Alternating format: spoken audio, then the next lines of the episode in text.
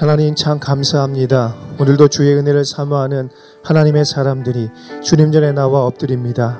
하나님의 충만한 은혜를 부어주셔서 오늘 하루도 승리하게 하여 주옵소서. 이 모든 말씀을 살아계신 예수님의 이름으로 기도 올려드립니다. 아멘. 할렐루야. 새벽 예배 오신 여러분을 예수님의 이름으로 환영합니다. 하나님께서 오늘 우리에게 가장 좋은 것으로 채워주실 줄 믿습니다.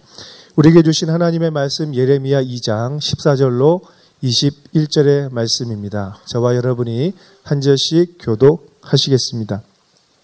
십사 절의 말씀입니다. 이스라엘이 종이냐 시종이냐 어찌하여 포로가 되었느냐.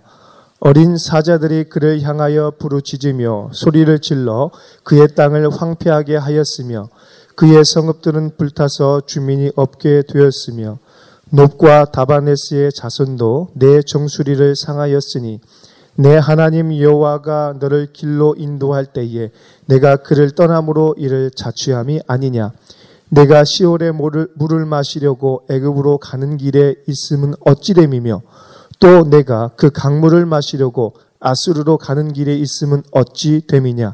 내 악이 너를 징계하겠고 내 반역이 너를 책망할 것이라. 그런즉 내 하나님 여호와를 버림과 내 속에 나를 경외함이 없는 것이 악이요 고통인 줄 알라. 주 만군의 여호와의 말씀이니라. 내가 옛적부터 내 멍에를 꺾고 내 결박을 끊으며 말하기를 나는 순종하지 아니하리라 하고 모든 높은 산 위에서와 모든 푸른 나무 아래에서 너는 몸을 굽혀 행음하도다.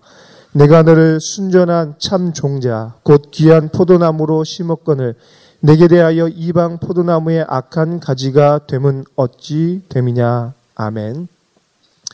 질문의 깊이는 그 인생의 깊이와 그 인생의 내공을 보여주는 것이라고 할 수 있겠습니다. 그리고 그 질문에 대한 대답은 그의 지혜와 능력을 보여주는 것입니다.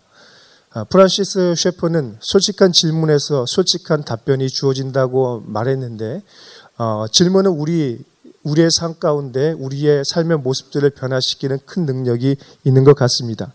그래서 유명한 철학자 소크라테스의 삼파술이나 유대인들의 유명한 교육법 하비루타는 질문 교육법을 통해서 사람들을 성장시켜 나가는 것들을 볼 수가 있습니다. 마찬가지로 하나님도 오늘 우리에게 질문을 통하여서 우리의 인생을 변화시켜 나가죠. 범죄한 아담에게 처음 찾아오셔서 하나님께서 하신 질문은 무엇입니까? 아담아, 내가 어디 있느냐라는 질문이었습니다. 이 질문의 요지는 무엇입니까? 아담의 정체성이 무엇인지, 아담이 본래 무엇을 하면서 살아야 하는지, 그리고 지금 왜 아담이 이 자리에 숨어 있는지에 대한 하나님의 창조적인 질문이었습니다. 그런데 오늘 본문을 보면 하나님은 이런 창조적인 질문을 이스라엘을 향해서 던지고 있습니다. 우리 십사 절의 말씀을 같이 읽어보겠습니다. 이스라엘이 종이냐 시종이냐 어찌하여 포로가 되었느냐. 하나님은 지금 어찌하여 이스라엘이 포로가 되었고 포로가 되어서 종이 되고 날 때부터 종이 되는 시종이 되었냐고 지금 질문하고 있는 것입니다. 여러분, 이 어찌하여라는 이 말씀 속에서 하나님의 참담한 심정과 하나님의 그 답답한 마음들이 혹시 느껴지십니까? 오늘 우리는 이 하나님의 솔직하고도 이 창조적인 질문에 답변할 때에 우리 인생이 변화되고 우리 인생의 근본적인 문제가 무엇인지 깨닫게 될 것입니다. 이 질문에 이 갈고리가 때로는 우리의 마음을 후벼 파는 것처럼 아프게 할 수가 있습니다. 때로는 하나님이 던지는 그리고 사람들이 우리에게 던지는 질문이 마치 갈고리처럼 우리의 마음을 후벼 팔 때가 있습니다. 아플 때가 있어요. 그러나 이 질문에 솔직하게 우리 마음을 돌아보고 답변하게 될 때에 우리의 삶이 변화되게 될 줄 믿습니다. 그러면 왜 오늘 이스라엘은 이런 참담한 현실 가운데 놓이게 되었을까요? 그것은 이스라엘 마음속에 두 마음을 품었기 때문입니다. 두 마음을 품고 갈팡질팡하면서 애굽이냐 아수르냐 이 마음을 품고 있었던 것입니다. 당시에 이스라엘은 두 가지의 파로 나뉘었습니다. 친아수르파와 친애굽파로 나뉘어져서 사람들이 싸우고 있었습니다. 마치 우리나라가 노론과 소론 그리고 동인과 서인으로 나뉘어서 붕당 정치를 하며 오늘날 친미와 친중이 나뉘어서 싸우고 있는 것처럼 이스라엘 사람들은 친아수르와 친바벨론으로 나뉘어서 갈팡질팡하고 있었던 것입니다. 이 한가운데에서, 이 두 나라 사이에서 마치 이스라엘은 새우등이 터지는 것처럼, 고래 싸움에서 새우등이 터지는 것처럼 그렇게 큰 고통을 받고 있었습니다. 십오 절로 십육 절의 말씀이죠. 어린 사자들이 그를 향하여 부르짖으며 소리를 질러 그의 땅을 황폐하게 하였으며 그의 성읍들은 불타서 주민이 없게 되었으며 녹과 다바네스의 자손도 내 정수리를 상하였으니. 여기서 어린 사자들은 아수르를 의미하고 녹과 다바네스의 자손은 애굽을 의미합니다. 어린 사자라는 이 말은 좀 더 정확하게 번역을 하면 젊은 사자라는 의미입니다. 아수르는 젊은 사자와 같이 강력하고 포악하게 이스라엘을 공격했습니다. 그 강력한 힘으로 주변국들을 초토화시키는 대제국 중에 하나였죠. 당시에 아수르 왕의 한 비문에 따르면 이런 내용이 있었습니다. 대적들의 피로 산을 붉게 하고 골짜기를 시체로 채우고 반역자의 껍질을 기둥에 붙이며 팔과 다리를 잘라버렸다. 한 왕이 자신의 치적을 자랑하면서 비문에 쓸 만큼 아수르는 아주 포악하고 잔인한 민족이었습니다. 그리고 이 아수르에 의해서 주전 칠백이십이 년에 북이스라엘은 멸망을 당하게 되었습니다. 뿐만 아니라 애굽도 이스라엘에 엄청난 공격을 했습니다. 큰 상처를 주었는데 정수리를 상하게 했다는 이 성경의 표현은 무기또에서 전사한 요시야 왕을 의미하는 것입니다. 그러니까 남유다를 개혁하려고 했던 요시야 왕을 죽일 만큼 애굽도 유다에게 큰 타격을 주었다라는 것입니다. 아수르, 애굽, 이 두 강대국이 북이스라엘과 남유다에게 엄청난 공격과 포악을 행하면서 그들을 뒤흔들고 있었습니다. 그래서 이스라엘 사람들은 애굽과 아수르 이 사이에서 갈팡질팡하면서 두 마음을 품게 되었던 것입니다. 뿐만 아니라 우리가 끓는 가마 환상을 통해서 본 것처럼 지금 북이스라엘은 북방민족의 공격 앞에 놓여있는 풍전등화의 상황이었습니다. 그런데 여전히 이스라엘은 두 마음을 품고 갈팡질팡하면서 해답을 찾지 못하고 있었던 것이죠. 사랑하는 여러분, 혹시 오늘 우리 가운데도 이런 분들이 있지 않습니까? 애굽을 의지할 것인가? 아수르를 의지할 것인가? 갈팡질팡하면서 아직도 마음을 잡지 못하는 줄타기를 하는 인생이 있지는 않습니까? 그렇다면 오늘 우리도 이스라엘 같이 해답을 찾지 못하고 있는 것입니다. 여러분, 오늘 우리는 물타기하고 줄타기하는 인생이 아니라 오직 하나님만을 바라보며 그분을 의지하고 좁은 길로 걸어가야 하는 하나님의 백성인 줄 믿습니다. 여러분, 오늘 우리는 세상을 의지하는 것이 아니라 구름기둥과 불기둥의 인도하심에 따라 나아가며, 그리고 말씀의 빛과 기도의 나침반을 따라 살아가야 되는 하나님의 백성인 줄 믿습니다. 하지만 오늘 본문을 보니까 이스라엘은 스스로 재앙의 길을 자초하며 어리석은 선택을 했습니다. 하나님의 인도하심을 떠나서 각기 자기 길로 가고 자기의 계획과 자기의 뜻대로 가는 것을 보게 됩니다. 마치 사춘기에 걸린 자녀들처럼 자기 생각이 옳은 것처럼, 자기 생각에 맞는 것처럼 그렇게 살아가고 있는 이스라엘의 어리석은 선택의 모습을 볼 수가 있는 것이죠. 우리 십칠 절의 말씀을 같이 읽어보겠습니다. 내 하나님 여호와가 너를 인도할 때에 내가 그를 떠남으로 이를 자치함이 아니냐. 이처럼 이스라엘은 스스로 재앙의 길로 나아갔습니다. 마치 첫 단추를 잘못 끼우면 계속해서 단추가 잘못 끼워지는 것처럼 첫 단추를 잘못 끼우니까 계속해서 잘못된 선택을 하고 빠져나오면 빠져, 빠져나오려고 할수록 더 깊은 곳으로 빨려 들어가는 늪과 같이 그렇게 잘못된 선택을 하고 있는 것을 보게 됩니다. 그것이 무엇일까요? 그것은 이스라엘 백성들이 마시지 말아야 될 물을 마신 것입니다. 십팔 절의 말씀입니다. 내가 시올의 물을 마시려고 애굽으로 가는 길에 있음은 어찌됨이며 또 내가 그 강물을 마시려고 아수르로 가는 길에 있음은 어찌 됨이냐. 여기서 시월은 애굽의 나일강을 의미하고 그 강들은 아수르의 유프라테스 강을 의미하고 있습니다. 사실 이 두 강은 생명의 원천과 같은 강이었습니다. 이 두 나라는 나일강과 유프라테스 강을 중심으로 도시가 세워졌고 문화가 발전했고 제국의 영광을 발했습니다. 그래서 당시에 주변의 수많은 나라들이 이 나일강과 이 유프라테스 강을 부러워하면서 우리나라에도 이런 강이 있었으면 좋겠다라고 생각하던 그런 풍성한 물이었습니다. 그러나 아무리 목이 말라도 먹지 말아야 될 물이 있습니다. 여러분, 아무리 목이 말라도 오염된 물을 마시면 안 됩니다. 아무리 목이 말라도 바닷물을 먹어서는 안 되는 것이죠. 오염된 물을 먹으면 반드시 탈이 나게 되어 있습니다. 바닷물을 마시면 더 깊은 갈증에 빠지게 되는 것처럼 우리는 오염된 물과 바닷물을 먹어서는 안 되는 것입니다. 성경을 보면 이 시월이라는 말의 뜻은 흙탕물이라는 의미를 가지고 있었습니다. 성경은 이 물이 영적인 흙탕물이라고 오늘 우리에게 말씀하고 있는 거예요.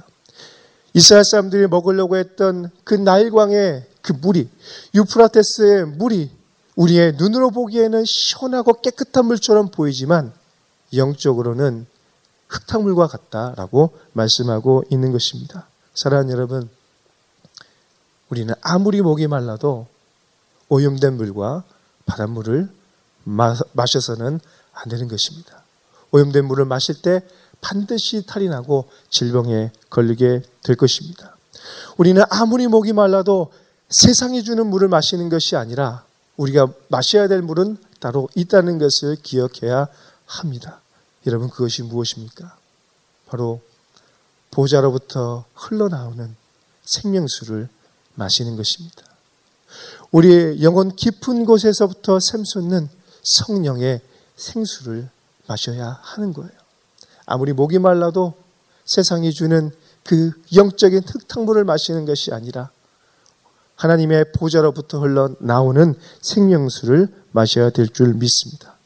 그런데 예레미야 말씀을 통해서 계속해서 우리가 보는 것처럼 이스라엘 백성들은 생수의 근원이신 하나님을 멀리 떠나버렸습니다. 하나님의 우물이 마른 것처럼, 하나님의 물이 없는 것처럼 또 다른 물을 찾아 떠나고 있는 것이 바로 이스라엘 백성들의 모습이라는 거예요. 여러분, 왜 이스라엘 백성들이 이런 선택을 했을까요? 그래서 이스라엘 백성들의 마음속에 하나님을 신뢰하는 마음이 없었던 거예요. 하나님을 경외하는 마음이 없었기 때문에 세상이 주는 그 영적인 흙탕물을 찾아 나아갔던 것입니다. 아수르를 더 두려워하고 나일강을 더 사랑하며 그들의 문화와 그들의 신과 그들의 신을 더 사랑했다라는 것입니다. 십구 절로 이십 절의 말씀을 함께 읽어보겠습니다. 내 악이 너를 징계하겠고 내 반역이 너를 책망할 것이라. 그런즉 내 하나님 여호와를 버림과 내 속에 나를 경외함이 없는 것이 악이요 고통인 줄 알라. 주 만군의 여호와의 말씀이니라. 내가 옛적부터 내 멍에를 꺾고 내 결박을 끊으며 말하기를 나는 순종하지 아니하리라 하고 모든 높은 산 위에서와 모든 푸른 나무 아래에서 너는 몸을 굽혀 행음하도다. 사랑하는 여러분, 혹시 오늘 이 말씀에 나타난 이스라엘의 모습이 저와 여러분의 모습은 아닌지 생각해 보아야 합니다. 하나님보다 세상을 더 두려워하고 하나님보다 세상을 더 사랑해서 영적인 행음을 하며 하나님을 멀리 떠나버린 그런 삶을 살아가고 있다면 오늘 우리의 악과 우리의 반역이 우리를 징계하고 우리를 채찍질하여서 더 큰 고통과 더 큰 아픔을 갖게 할 것입니다. 우리에게 풍성하고 화려한 열매를 맺게 해줄 것 같은 그 세상의 강이 오히려 더 우리의 뿌리를 썩게 하고 우리의 그 잎사귀를 시들게 하고 열매 맺지 못하게 하는 그런 비참한 결과를 맞이하게 될 것입니다. 아무리 열심히 일해도 수고의 열매를 먹지 못하며 아무리 열심히 일해도 불안과 염려와 두려움에 사로잡힌 그는 갈팡질팡하는 인생의 삶이 될 것입니다. 그러므로 오늘 우리는 우리가 어디에 뿌리를 내리고 있으며 무엇을 마시며 어떤 열매를 맺고 있는지 돌이켜 보아야 할 것입니다. 그래서 하나님께서 저와 여러분에게 이렇게 질문하고 있습니다. 우리 이십일 절의 말씀을 읽어보겠습니다. 시작. 내가 너를 순전한 참종자 곧 귀한 포도나무로 심었거늘 내게 대하여 이방나무의 악한 가지가 됨은 어찌 됨이냐. 하나님은 이스라엘의 수많은 나라와 족속들 가운데 선택했습니다. 놀라운 꿈과 비전을 가지고 하나님께서 파종하신 거예요.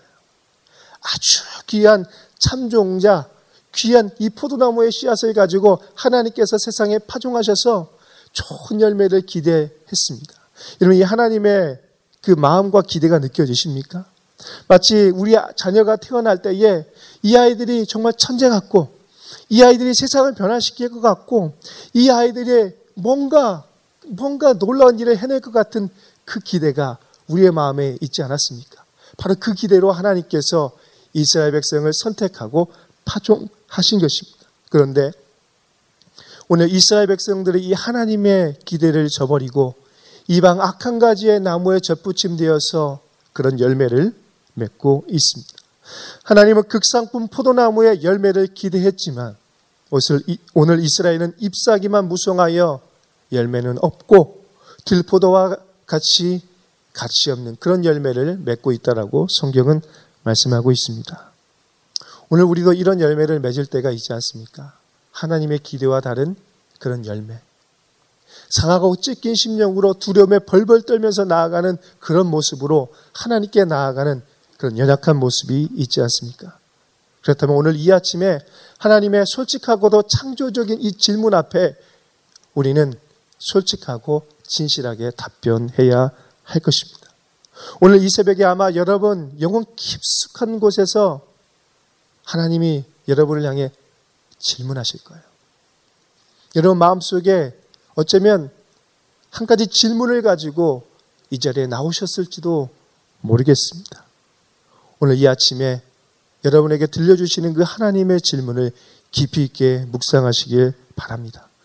이런 점에서 오늘 큐티책에서 소개하고 있는 토마스 아켄피스의 그리스도를 본받아의 한 대목, 고독과 침묵을 사랑함이라는 이 오늘 분량의 한 대목을 소개해 드리려고 합니다.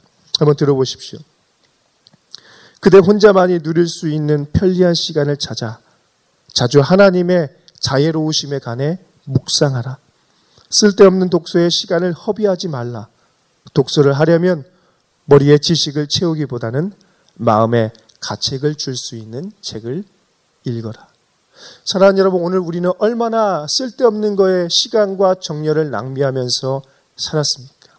우리의 마음에 가책을 주는 책보다는, 우리의 마음에 가책을 주는 말씀과 독서와 기도보다는 우리의 지식을 채워주며 우리의 육체를 기쁘게 하는 것에 얼마나 탐닉하면서 살았습니까? 그렇다면 오늘 이 새벽에 저와 여러분에게 던지시는 하나님의 창조적인 질문 앞에 무릎을 꿇으며 주님 저에게 해답을 주십시오. 주님 저에게 말씀해 주십시오. 이제까지는 제가 구하기만 했지만 오늘 이 새벽에는 마치 사무엘처럼 말씀하옵소서 주의 종이 듣겠습니다라는 경청의 기도로 주님 앞에 나아가시길 예수님의 이름으로 축원합니다. 그럴 때 오늘 우리는 더 이상 성난 사자와 같은 세상을 두려워하지 아니하고 그리고 또 우리에게 풍성한 열매를 줄 것 같은 세상의 강물을 마시지 않게 될 것입니다. 사랑하는 여러분, 두 마음을 품고 갈팡질팡하지 마시기 바랍니다. 아수르와 애굽 사이에서 줄타기하며 바벨론에게 보험을 드는 인생을 사시지 말기 바랍니다. 오직 온전히 순전하고 온전한 마음으로 하나님을 신뢰하고 하나님을 경외하시기 바랍니다. 지혜의 근본은 하나님을 경외하는 것에 있습니다. 생명과 부귀와 영화도 하나님을 경외하는 것이 있습니다. 그러기 위해서 오늘 이 아침에 우리는 시냇가에 심기운 나무처럼 진정한 포도나무이신 예수님 안에 거하는 삶을 살아야 할 것입니다. 우리가 예수님 안에, 예수님이 우리 안에 거하실 때요, 우리가 사망의 광야에 있을지라도 우리는 풍성한 열매를, 극상품의 포도나무의 열매를 맺어서 하나님께 진상하게 될 줄 믿습니다. 공중의 권세 잡은 자 사탄은 지금도 성난 사자처럼 포효하며 우리를 두렵게 합니다. 우리를 넘어뜨리려고 합니다. 우리의 정수리를 상하게 하려고 합니다. 그런데 우리에게 소망이 있습니다. 왜냐하면 성난 사자와 같은 세상의 사자를 굴복시킨 진정한 사자의 왕 예수 그리스도가 우리의 대장 되시기 때문입니다. 요한계시록 오 장 사 절로 오 절의 말씀 함께 읽어보겠습니다. 시작.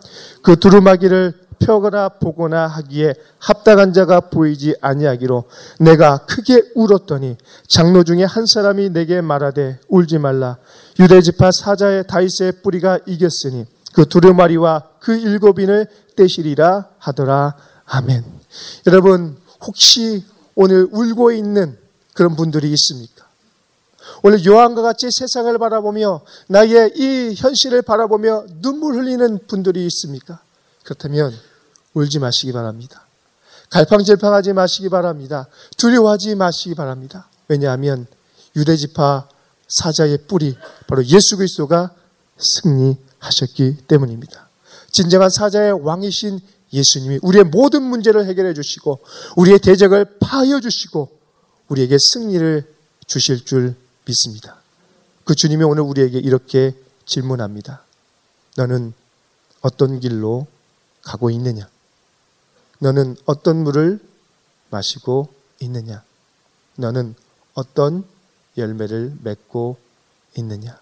이 질문 앞에 솔직하게 답변하며 하나님의 지혜와 능력을 구하시는 복된 날이 되시길 예수님의 이름으로 축원합니다. 함께 기도하겠습니다. 하나님 아버지, 참 감사합니다. 오늘 우리는 연약하여 이스라엘 백성들처럼 이리저리 갈팡하며 갈팡질팡하며 두려움에 떨었지만 주님께서 우리와 함께하여 주셔서 우리에게 승리와 용기와 열매를 주신 줄 믿습니다. 주님, 이 하나님의 질문 앞에 오늘 우리는 솔직하게 답변하길 원합니다. 너는 어떤 길로 가느냐? 너는 무엇을 마시느냐? 너는 어떤 열매를 맺고 있느냐는 이 하나님의 솔직한 질문 앞에 진실하게 답변하며 하나님의 지혜와 능력을 얻는 복된 하루의 시간이 되게 하여 주옵소서. 이 모든 말씀을 살아계신 예수님의 이름으로 기도 올려드립니다. 아멘.